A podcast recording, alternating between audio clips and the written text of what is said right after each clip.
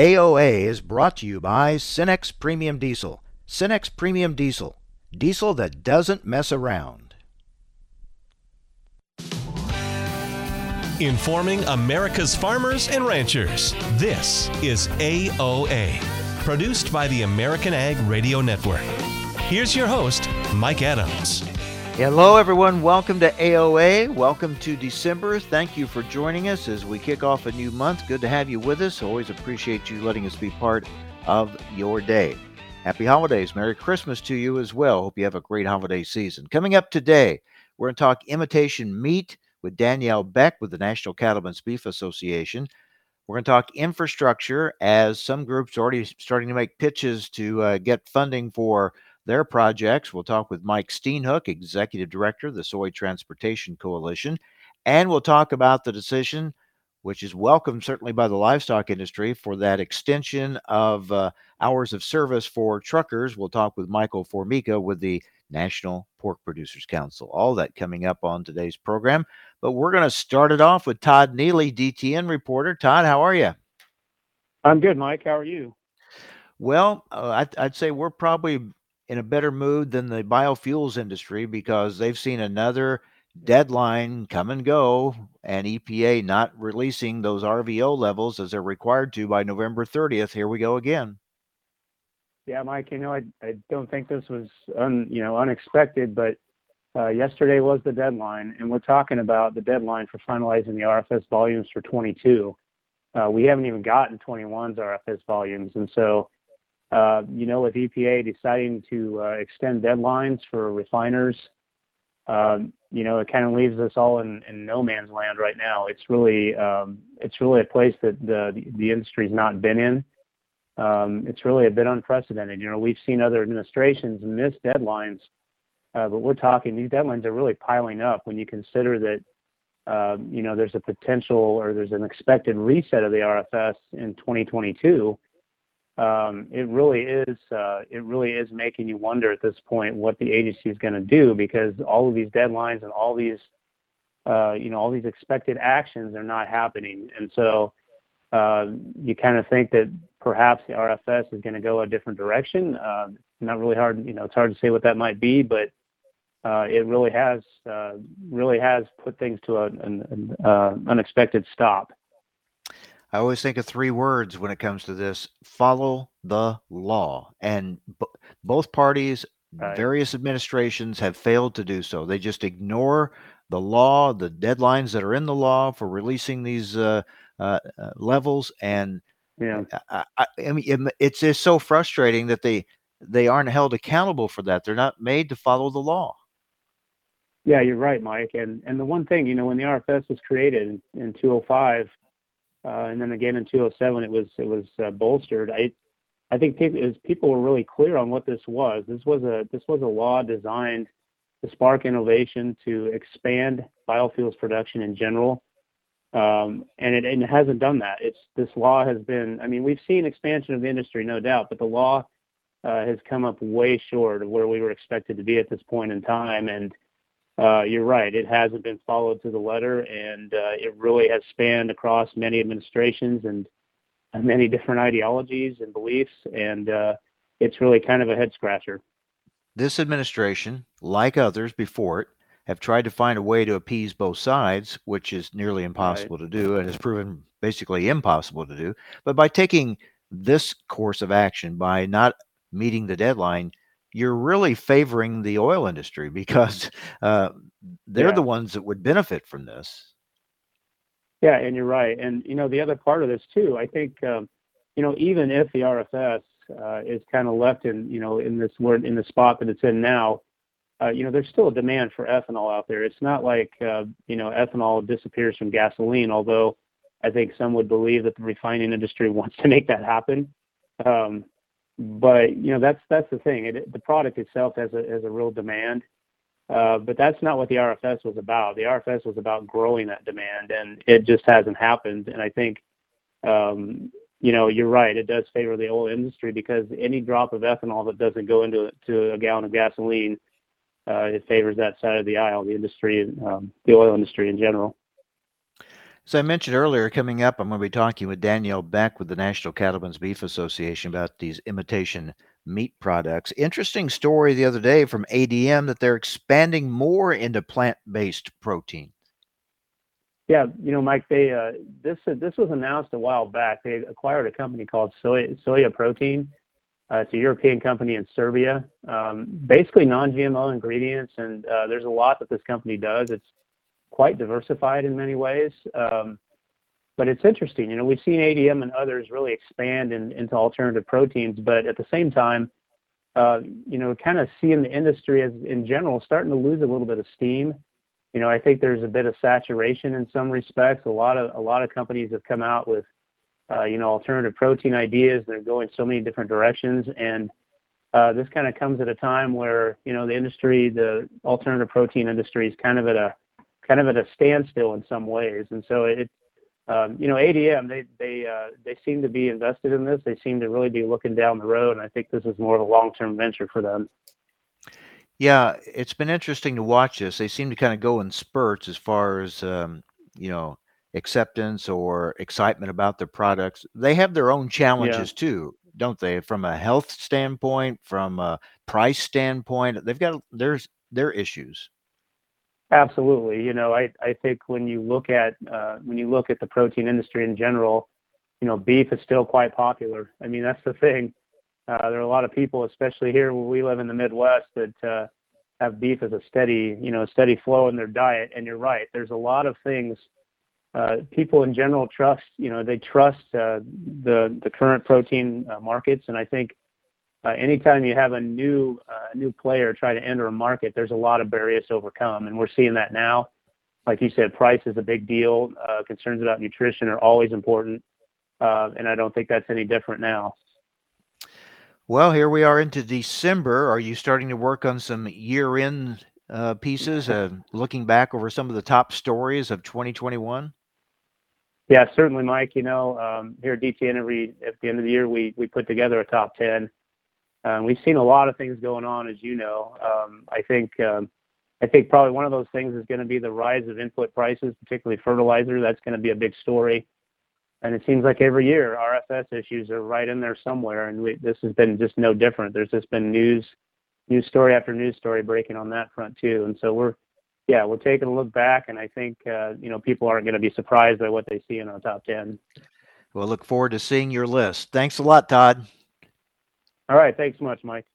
DTN reporter Todd Neely. Don't forget the DTN Ag Summit coming up in Chicago this Sunday, Monday, Tuesday. I'll be broadcasting from the Ag Summit Monday and Tuesday next week. And uh, you still have a chance if you would like a opportunity perhaps to have free registration. You can go to our website at American Ag Network, click on Adams on Agriculture, and you'll see the box to click on to get signed up. Or you can call 701 237 5000. That's 701 237 5000 for a chance to win free registration to next week's DTN Ag Summit. All right, so we've been talking about these uh, imitation meat products, whether it's plant based or cell based. We'll talk with the National Cattlemen's Beef Association about that next here on AOA.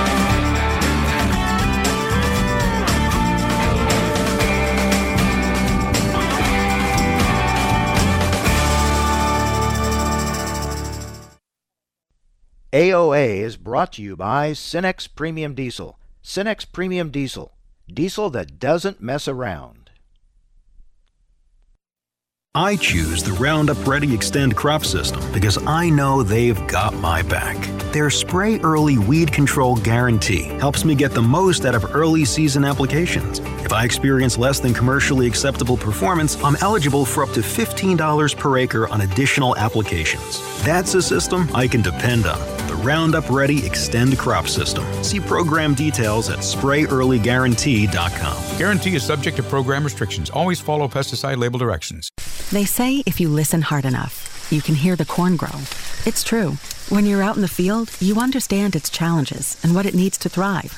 Channel Seedsmen bring insights from the field to our team of Bayer plant breeders. Their knowledge inspires our product development From your best ground to your most challenging conditions, our products are designed to perform in your fields. Visit channellistens.com to see our latest innovations. Always read and follow IRM where applicable, grain marketing and all other stewardship practices and pesticide label directions. Each and every day, DTN and Progressive Farmer editors are posting unique, original content to their website at dtnpf.com, bringing you the latest news and information you need for your day to day business decisions. Their award winning newsroom covers markets, news, and weather while also providing insights on crops, cattle, equipment technology, and more. You'll find innovative topics like Would you plant soybeans in December? Experiments look at the possibility of boosting yields with early planting. Want to save time? Learn how through autonomous machinery systems. Will there be a surge in feed prices in 2021? And what's today's weather forecast for my farm? The editors of DTN and Progressive Farmer are committed to delivering the essential intelligence farmers need every day to help your farm business be more efficient and profitable. Visit DTNPF.com today. 180 over 111, and I had a stroke. When I woke up, I couldn't speak or walk. 145 over 92, and then I had a heart attack. 182 over 100, and I had a heart attack and a cardiac arrest, and then a stroke. Everything changed. It felt like my life was over. This is what high blood pressure sounds like. You might not feel its symptoms, but the results from a heart attack or stroke are far from invisible or silent. 150 over 90, and I had a stroke. If I would have followed a treatment plan, I would not be in this situation. 180 over 110, and I had a stroke. And I'm 33, so I never see this coming. If you've come off your treatment plan, get back on it or talk with your doctor to create an exercise, diet, and medication plan that works for you. Go to loweryourhbp.org. Head to toe, everything's changed. Head to toe. Brought to you by the American Heart Association, American Medical Association, and the Ad Council. AOA is brought to you by Cenex Maxtron Synthetic Diesel Engine Oils. Oils that run smart. Information America's farmers and ranchers need to know on AOA. Now, back to Mike Adams.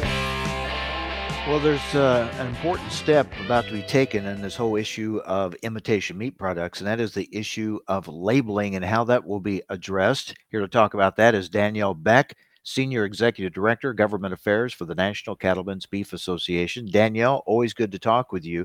And this is a crucial step uh, that USDA will be making decisions on how this labeling will be done. I know that uh, your industry, the beef industry, feels very strongly about um, labels and who can or cannot use the term beef. Absolutely, Mike. NCBA has been leading the charge on this issue for several years now. I mean, our policy on the books states that the term beef should only be applicable to products derived from livestock raised by farmers and ranchers. That's pretty clear. I mean, the word beef is synonymous with a brand that our U.S. cattle producers have really worked hard to build and cultivate over, you know, centuries. Uh, and so we're looking forward to engaging with USDA. We plan to submit comments. The deadline closes tomorrow. And we know that they've been trying to figure out how they're going to regulate these lab grown products, but uh, figuring out what they're going to be labeled as uh, and marketed as is really a critical component moving forward in terms of how our products all compete in the marketplace. Do you have any indication of uh, which way they're leaning on this? Uh, you know, we have called for a transparent, science based process since day one. We think that uh, ultimately consumer information, uh, ensuring that consumers have enough accurate information in front of them so that they can make informed purchasing decisions is really critical when it comes to these product labels. Right now, it's unclear what they're going to do, but I think that's because they're looking to the public and to stakeholders for input really to inform their decision-making process moving forward. And we've got some great consumer data that we conducted this year uh, through a survey. It shows that 74% of consumers that agree that these products should be absolutely differentiated in the marketplace and at retail. And so, uh, you know, figuring out how do we work with USDA to ensure that we preserve and protect the term beef for our U.S. cattle producers is one component, but also figuring out what types of terms are going to help really ensure that that consumer information is clear and accurate is another core component. That's interesting. 74% of the consumers you've surveyed agree there should be a definitive indication of whether meat being purchased is lab grown or conventionally produced. And I think that's significant because basically consumers are saying they're not saying there shouldn't be these other products, but they want to know what they are buying. And if they choose a beef product, they want to know it is what they think it is when they buy it. Oh, absolutely. You know, one of the the beginning portion of this survey that we conducted though did try and test for just general awareness. And the individuals that were selected, it was an online quantitative, nationally representative survey, but in order to participate, you had to be involved in your household's grocery purchasing decisions. And so it's folks who are in the grocery store figuring out what to eat day in and day out each and every week. Uh, only about 13% of respondents were aware of cell cultured products. And so even though that, you know, the mainstream media or the purveyors of these products really want you to believe that this is the next big thing here to displace real U.S. beef. Uh, very few consumers actually are aware of these technologies.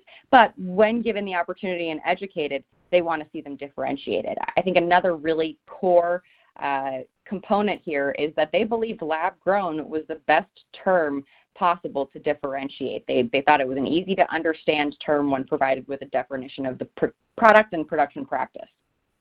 There are so many products popping up now plant-based cell-based uh, do do you think those need to be differentiated or can you just make one uh, that says beef uh, conventionally produced uh, on the farm or uh, these other uh, that you just mentioned? Do you have to break it down even more than one or the other Right. You know, I wish that we could just have a real beef and fake meat label. Uh, I think that would make life pretty easy certainly make it easy on the consumers. But unfortunately, you know, plant-based products are regulated by FDA and they're already on the market. The way that FDA regulates their products, they have to take enforcement action after a product is already out there, and I think the damage has been done. Uh, cell cell cultured, cell based, uh, synthetic, lab grown, whatever you want to call it. Um, those products are not yet on the market, but we know that all the labeling for them is going to be decided by USDA. We also, in our survey, looked at you know, should blended products, if it's a cell-based and, you know, plant-based fake meat product hybrid, uh, should that be labeled clearly? And across the board, consumers want to see differentiation between anything that's not real meat and real beef. Um, so, I, you know, it's going to be interesting to see how it plays out. But I, I think there does there we will have to see some nuances, uh, like it or not, in terms of how every different product is labeled. And hopefully, you know, whatever decisions are made now will allow for longevity because we know that food technology continues to evolve and newer and newer products continue to enter the market. And we really need some solid standards put in place that will preserve beef's brand uh, and ensure appropriate consumer information for the long run, not just for, you know, the, the short time being. We're talking with Danielle Beck with NCBA. Danielle, if USDA doesn't make these uh, clear distinctions in the labeling, then they're basically saying all these products are the same, and that's not the case. Absolutely. You know, and there are some pretty significant ramifications there. We still don't know a lot about these products because they haven't been made publicly available for the scientific community to, you know, really vet and test. Um, you know, ultimately, consumers want to know what it is that they're buying. And I think if you look at beef demand, you, you know beef is a product that consumers love, they want on their plates. Um, there's a lot of um, speculation, I think, or hesitancy, would be fair to say, when it comes to um, really innovative food technologies and what it is that you eat each and every night. Um, you know, meat is a scientific process, uh, and you I don't I have a lot of questions about whether or not you can replicate that in the laboratory environment. But consumers deserve the right to choose between um, whether they're purchasing novel or conventional. Uh, and that, that information is really important. But we have some really strong support for that on Capitol Hill. We've seen a host of different labeling battles and legislation play across the states. And so, um, you know, we're confident that USDA wants to be a strong partner in terms of uh, Uh, appropriate labeling of products. And we know that across the states, there's a lot of support for that as well. This is very similar to what's happening with dairy and all these imitation milk products that are out there on the market.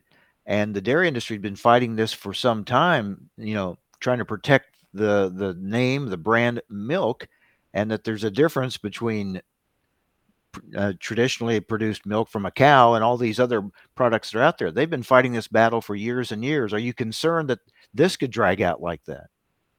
You know, one of the reasons that we have advocated since day one for USDA jurisdiction is because we wanted to avoid the situation the dairy industry finds themselves in today. You know, I mentioned this earlier, but FDA takes enforcement action on misbranded products after they've entered the market and the damage has been done. And that's why we see, you know, dairy in a decades long struggle. USDA, on the other hand, they have a mandatory pre-approval pro- process for all product labels.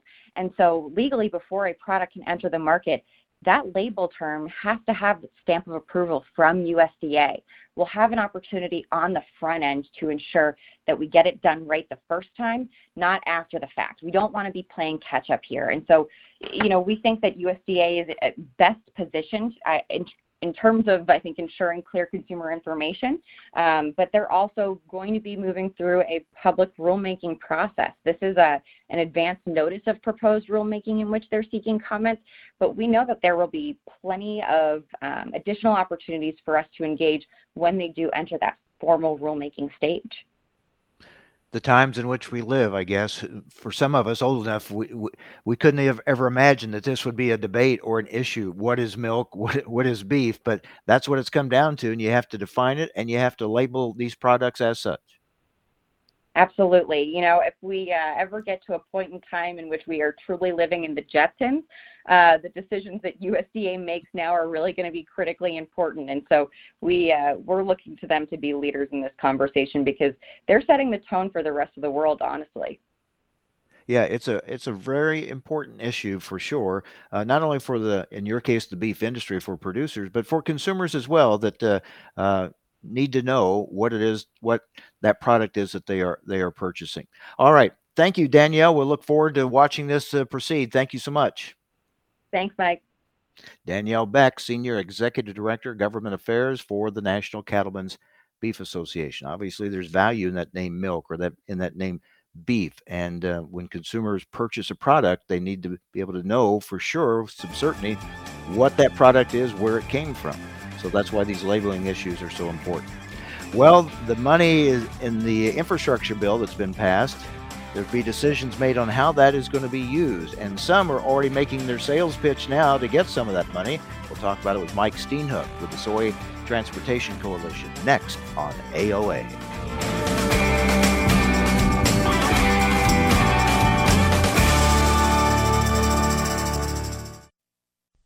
AOA is brought to you by Cenex Premium Diesel. Cenex Premium Diesel. Diesel that doesn't mess around. Why do I plant NK seeds? Because every seed's an investment, and I don't gamble on my farm. Out here, every seed's got to earn its acre. That's why I need corn and soybeans that deliver the results I expect. And it's why I always make room for elite performers from NK because every investment owes me a return, and success matters. Find your local NK retailer at nkseeds.com/retailer. As you wrap up harvest and prepare for the 2022 season, get a jump start by attending the DTN Ag Summit. This in person event will be held December 5th through the 7th in Chicago at the Fairmont Hotel. Learn from agricultural thought leaders, including Ambassador Terry Branstad and John Deere lead economist Galia Barr, and much, much more. Get your tickets today at dtn.com backslash ag summit. You're listening to AOA. I'm Kirsten Rahl. The USDA will release their October monthly soybean crush report at 2 p.m. Central Time today. The average trade estimate is 195.6 million bushels. This would be significantly larger than the 164.1 million bushels crushed last month and near last year's all time crush record of 196.6 million bushels. The U.S. forecast continues to look mostly quiet today. The eastern corn belt may receive some light rain and or mixed precipitation, but forecast totals are light. There may also be snow around the Great Lakes, and mixed precipitation continues in the Pacific Northwest. On the Board of Trade, December corn trading five and a half cent higher at 572 and a half cent. The March contract up five and a half cent at 573. For soybeans, the January contract up six and three quarters at 1224. The March contract up a nickel at 1231 and three quarters. For wheat, Chicago wheat December up eight and a half cent at 782 and a fraction. Kansas City wheat December down a penny and a half cent at 817 and a half cent. Minneapolis spring wheat December unchanged at 1020. The March contract contract, up four and a quarter of a cent at 10.15. In cash cattle country, a few bids are on the table in parts of Texas this morning, but those bids are going to have to improve substantially if they are to meet current asking prices of around $143 plus in the South. Northern asking prices are still not fully established. Packer inquiry should improve as the day progresses. Beef cutouts are expected to be lower with light to moderate box movement. December live cattle trading $1.05 higher at 136.92. February up $1.15 at 139.05. For feeder cattle, the January contract up 45 at 165.30. The March contract up 87 at 167.37. In lean hogs, the February contract down 37 at 79.55. The April contract down 57 at 84.67. You're listening to AOA. I'm Kirsten Rahl. I'm. The Alzheimer's Association and the Ad Council present the story of Cynthia and Ed my mother was always very active and independent, and she was familiar with her neighborhood. But one day, out of the blue, she stopped at the stop sign for much longer than usual. And uh, she didn't know whether she should go forward or, or turn or just stay at the stop sign. She wasn't even really sure where she was at. She was very concerned. It was very unsettling for her it's important for you to talk to someone about it, to bring the family in on it. I felt so much better after my son told me, Mom, I don't want you to worry or be afraid. I'll be there for you and we'll figure it out. When something feels different, it could be Alzheimer's. Now is the time to talk. Visit alz.org slash our stories to learn more. A message from the Alzheimer's Association and the Ad Council. AOA is brought to you by Cenex Premium Diesel. Cenex Premium Diesel. Diesel that doesn't mess around.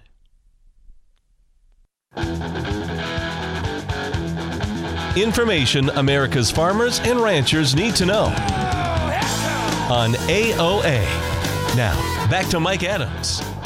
All right, so the infrastructure bill's passed. So now it comes down to decisions on how that money is going to be spent. Well, there's a group of farm organizations that's offering a million dollars toward pre engineering and design expenses for an important component of the ag supply chain. That would be Lock and Dam number 25 on the Mississippi River. Here to talk about that is Mike Steenhoek, Executive Director of the Soy Transportation Coalition. Mike, thanks for joining us again. Tell us about why this particular project is so critical and about this effort uh, to try to get the monies uh, secured to get the project done. Well, you know, the way I like to describe it is so many of these lock and dam projects, particularly on the upper Mississippi River and then also on the Illinois River, people have been talking about them for a long time. And there's a lot of scar tissue uh, in all, among all these groups because there's been this long advocacy, but there hasn't been a lot of outcomes. So the way I like to describe it is they've been, been perpetually on the on deck circle, and we think it's time for them to move to the batter's box. And you know, particularly there's this this collection of projects that we would like to see occur. It's called the Navigation and Ecosystem Sustainability Program, or the NESP program, and it calls for the creation of a, a construction of a number of locks and dams on the Upper Mississippi River and the Illinois River. Uh, the the first project in that queue would be Lock and Dam 25, and it's just about 45 miles north of St. Louis and then there's one in Illinois, and then another one on the Upper Mississippi River that would follow suit. But this Lock and Dam 25 is the first one. And so, given the fact that we're in this position where, as you said, there's been some funding allocated with this infrastructure bill, but we need to make sure that that funding will be directed to these specific projects. And so, as a result, uh, a group of farmer organizations uh, have decided to offer a million dollars to help underwrite some of the costs of that pre-engineering and design associated with that lock and dam 25 provided that it gets that green light so it's a real effort to put our shoulder fully into this to make sure this project becomes a reality. It's time for some for some actual movement on some of these lingering infrastructure projects.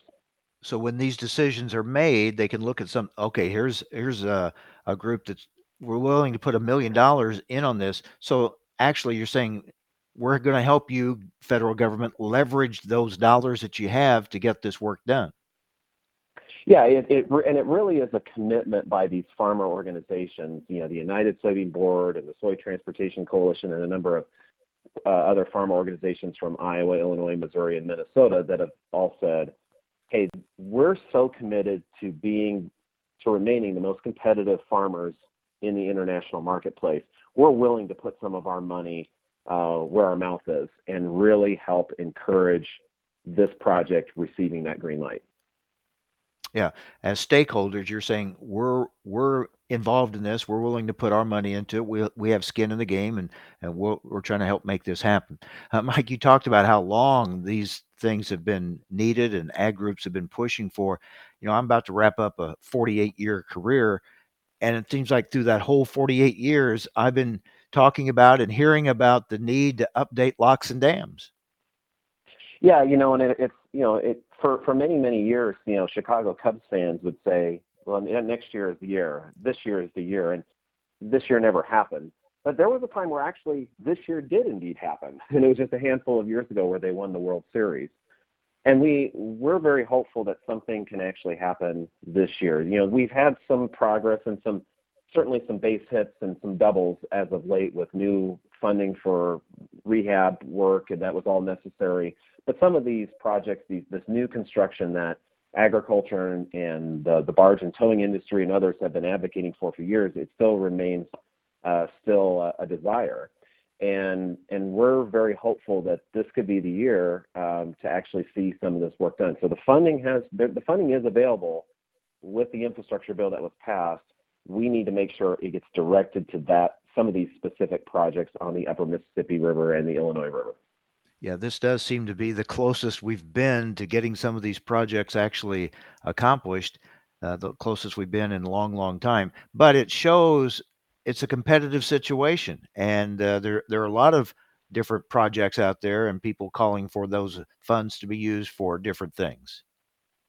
Yeah, and you know, one of the things that you know I've just observed is, you know, even though you're you're optimistic that something will happen, you as a constituent group uh, that's the time to not take your foot off the pedal. It's to maintain your foot on the pedal. It's it's time to run through the tape. You don't stop right in front of the finish line. So this is this is something that we're really intent on doing uh, over these next, particularly this, this next month will be really month and a half will be really important to really make sure we're conveying this message.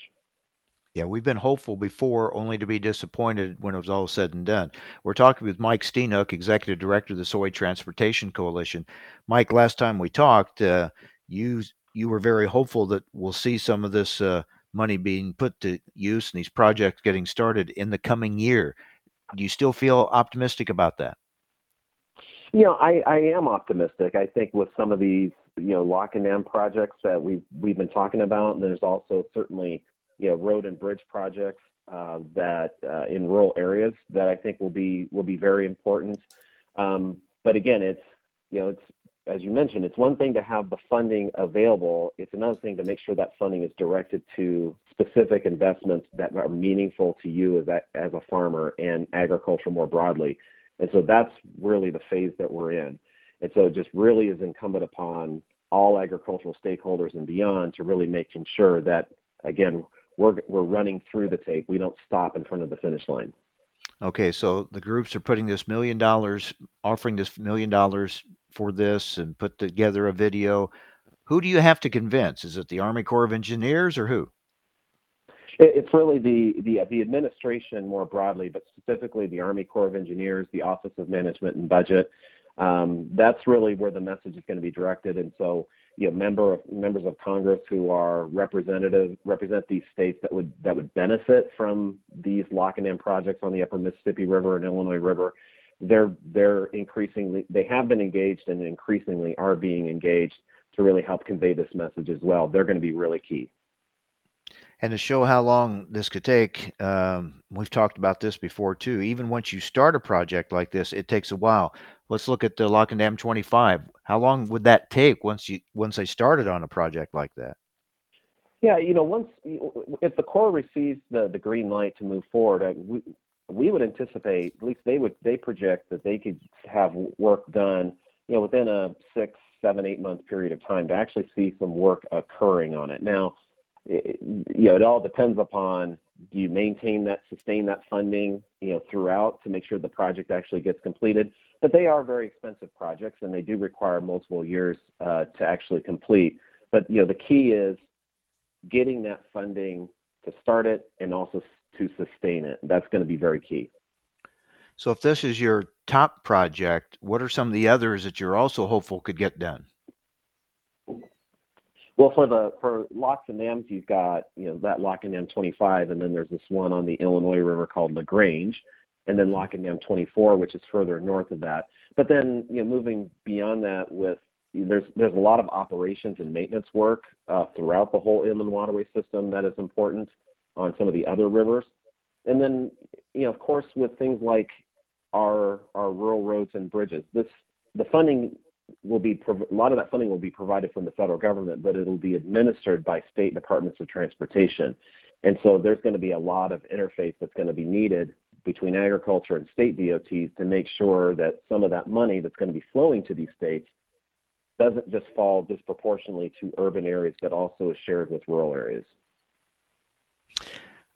Uh, why I guess I'm concerned. I'm going to say, why am I so concerned? Well, I guess because of all the years we've watched this before. I'm concerned about red tape and bureaucracies and regulations and uh, slowing all this down.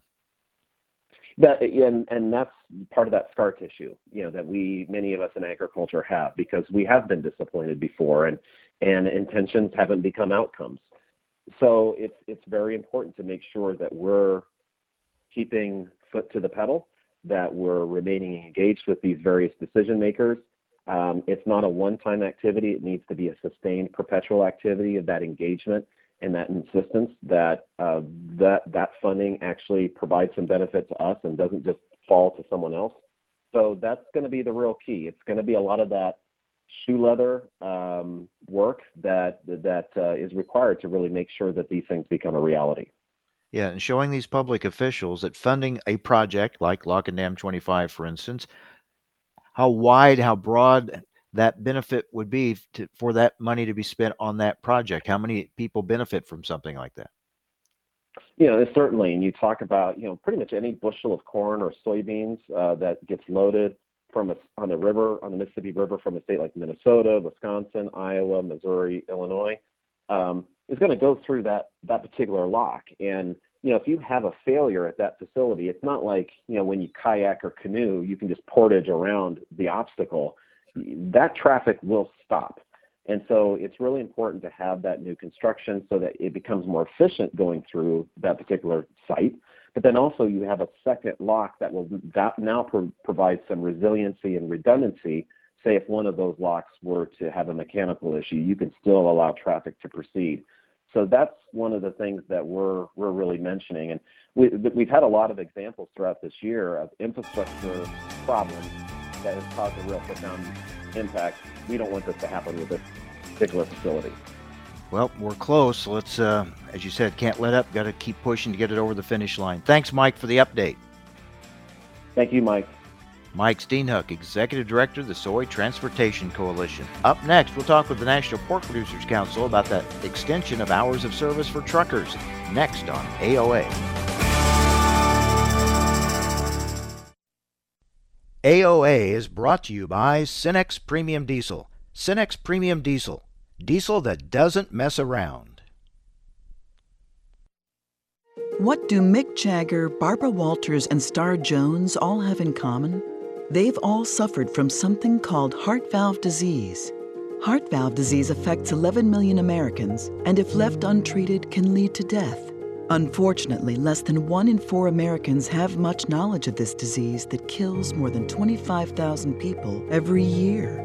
The good news is that if heart valve disease is treated, patients can recover and live long, happy, and productive lives. But in order to treat heart valve disease, you need to know if you have it. If you or your loved ones are over the age of 65, have been treated with radiation to the chest, have been diagnosed with a heart murmur, or have a history of heart disease, it's time to listen to your heart. Ask your doctor today about screening for heart valve disease.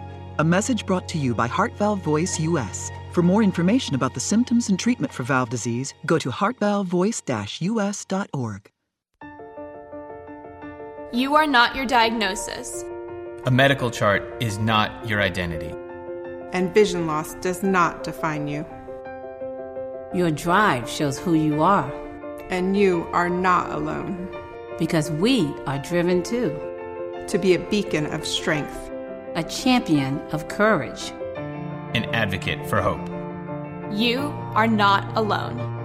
Because we are stronger together. We drive the research for the cures we are finding we're fighting macular degeneration, retinitis pigmentosa, Usher syndrome, and the entire spectrum of blinding retinal diseases. We fund.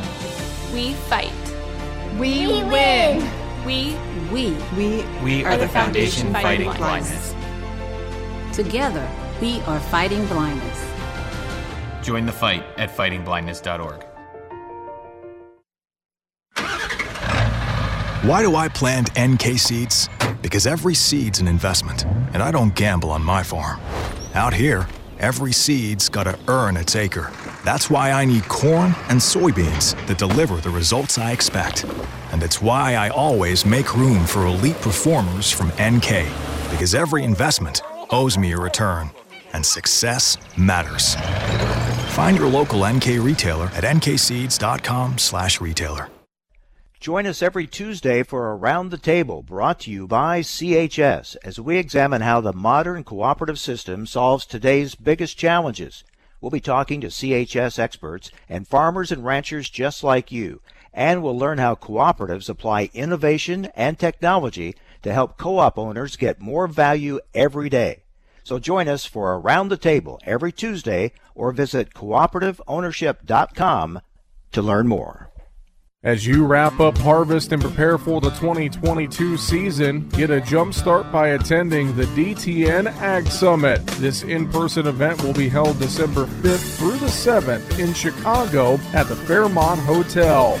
Learn from agricultural thought leaders, including Ambassador Terry Branstad and John Deere lead economist Galia Barr, and much, much more. Get your tickets today at dtn.com backslash ag summit. Ag retailers, co ops, and custom applicators have enormous productivity requirements. With thousands of acres of fertilizer to apply in a short window of time, they don't have time to make mistakes in the field. Intelligent Ag's Recon Spread Sense is the first ag technology that monitors the flow of product on floaters. The technology identifies flow issues to avoid streaks in the field that can hurt yield potential. Reduce the risk of misapplication by investing in Recon Spread Sense. Never doubt what you're putting out. Visit intelligentag.com to learn more. Choose the proven performance of the Roundup Ready Xtend crop system, featuring high yielding XtendFlex soybeans and the exceptional weed control of XtendiMax herbicide with Vapor Grip technology. Elite genetics, triple herbicide tolerance, flexibility that delivers results, backed by 25 years of innovation. That's the Roundup Ready Xtend crop system the system of choice. XtendiMax is a restricted use pesticide. Always follow stewardship practices, all pesticide label directions, and check with your state pesticide regulatory agency for specific restrictions in your state.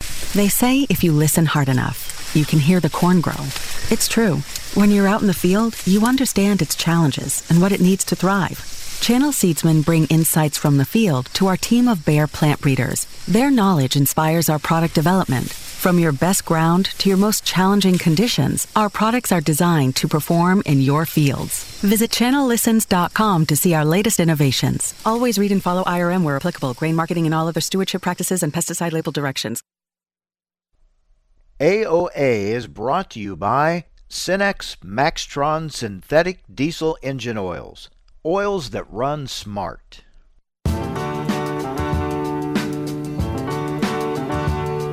Information America's farmers and ranchers need to know on AOA. Now, back to Mike Adams. The Federal Motor Carrier Safety Administration has extended a waiver from its hours of service regulation to certain commercial truck drivers. The latest extension will run through the end of February of next year. Here to talk about this is Michael Formica, Assistant Vice President and General Counsel for the National Pork Producers Council. Michael, good to talk with you again. This is certainly good news, isn't it?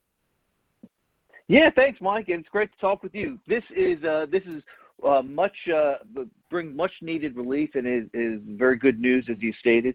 Uh, something we're thrilled the Biden administration has agreed with us on, uh, and is going to continue this this waiver as the country you know con- continues to struggle with the COVID pandemic. We need to keep animals moving. We need to keep feeding people. Explain for our listeners again why this is such an important move. Sure, that's a great question, Mike. Um, so, in the early days of the COVID pandemic, uh, one of the first things before we knew about um, you know line speed issues that were popping up, before we knew that we would have plants um, shutting down and would need to begin redirecting um, shipments of ho- of live hogs, so so farmers could continue to market their hogs. Um, one of the first things we did uh, as we saw this emerging was we reached out to uh, the Department of Transportation.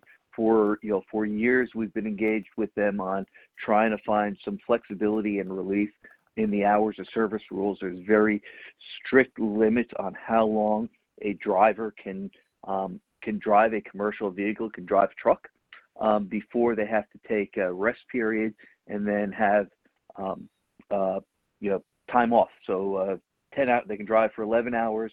They can be on the clock for 14 hours then they have to stop, pull over, and you know go go to sleep for for at least 10 hours. And if you have a shipment of live hogs um, or or of cattle or or any other livestock, that's going to be an issue if you don't make it to your final destination. And so we knew um, if you know if drivers were going to have to have longer loads, um, we wanted some relief so we could ensure those those deliveries got made. And they, you know, the Trump administration granted that. Uh, it has been renewed, um, but as the COVID pandemic has gone on, um, you know, certainly activist groups out there continue to push back against us on this, and so uh, we have, uh, you know, we've continued to engage with the Biden administration, and uh, and they listened to us and they uh, they agreed and uh, and have extended this this waiver for us once more. So it's obviously important when you're hauling live animals. It's also important for uh, hauling, say, livestock feed right to the farm. It, it, well, we've got we got to move the the animals to the plant so we can process them and have food for people. But you're absolutely right. You also need to be able to move the feed from you know from the field to the farm so you can feed your animals. It's a it's it's a it's a closed loop system. Um, and you know, and these are you know these are living living creatures. You can't simply it, it, you're not making you're not making sneakers. You can't just simply shut the the you know, the production down. Uh, you have to feed these animals, and so yes, that's uh, that that's a vital part of this, being able we're to talk- feed them. Yep, we're talking with Michael Formica with the National Pork Producers Council. Michael, was there anything in the infrastructure bill that just recently passed that would address this issue as well? Sure. And so, where the issue first came up for us, where, where we learned about it a few years ago, was an effort to stick um, a, uh, electronic black boxes that would record um, all of the driving activity of drivers. Uh, these uh, ELDs, and there's a lot of security risks with them. Um, they they require them. They want to require them for all truck drivers. Um, they're really not applicable. They're not not designed well um, with regard to hauling livestock, and sort of the the, the paces that a, a driver hauling um, livestock would have would have to go through and deal with. Um, there are you know a number of factors that you know, somebody in agriculture, um, different regulatory issues that that come up that the the, the ELDs on the market uh, weren't designed and, and, don't don't account for.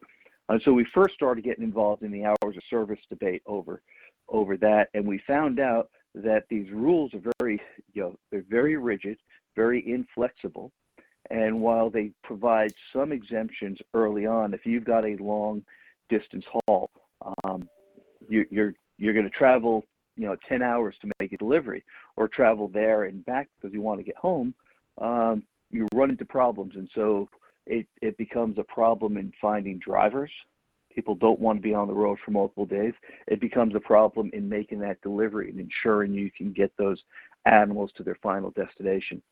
And in the infra- so in the infrastructure bill, uh, they have Congress has granted us an additional exemption, and so you now have um, 150 air mile radius around the source of the agricultural commodity. So if you pick up a load of hogs, um, you can drive within uh, you know 150 mile um, radius, so uh, a 300 mile circle around the farm, and the hours that would be considered local and the hours of service rules wouldn't apply to you. If you're on a long distance haul and your your hours are about to run out and you're an hour away from the from the destination, we don't want you to just stop. We want you to make it all the way. We don't want you to speed to try and to to not run out of your hours. So Congress said we will give you an additional exemption at the back end. So if you're again within 150 miles of the final destination, uh, you now have the flexibility to continue on to that final destination to make you know to make that run and and deliver your cargo, deliver your load of animals. These are important issues that a lot of people, a lot of consumers aren't really aware of or realize how it impacts them. So uh, these these are critical uh, when we talk about supply chain issues. Here's part of it. Michael, as always, thank you so much. Good to talk with you again. Thank you, Mike. Eat more bacon. All right, Michael Formica, Assistant Vice President and General Counsel for the National Pork Producers Council. That wraps it up for today. Have a great day, everyone. Hope you'll join us again tomorrow, right here on AOA.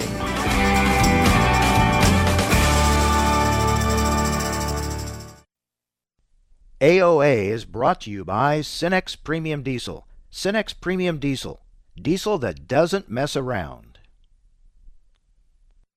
Every day, DTN and Progressive Farmer editors are posting unique original content to their website at DTNPF.com, bringing you the latest news and information you need for your day to day business decisions. Their award winning newsroom covers markets, news, and weather, while also providing insights on crop, cattle, equipment, technology, and more. They are committed to delivering the essential intelligence farmers need every day to help your farm business be more efficient and profitable. Visit DTNPF.com today.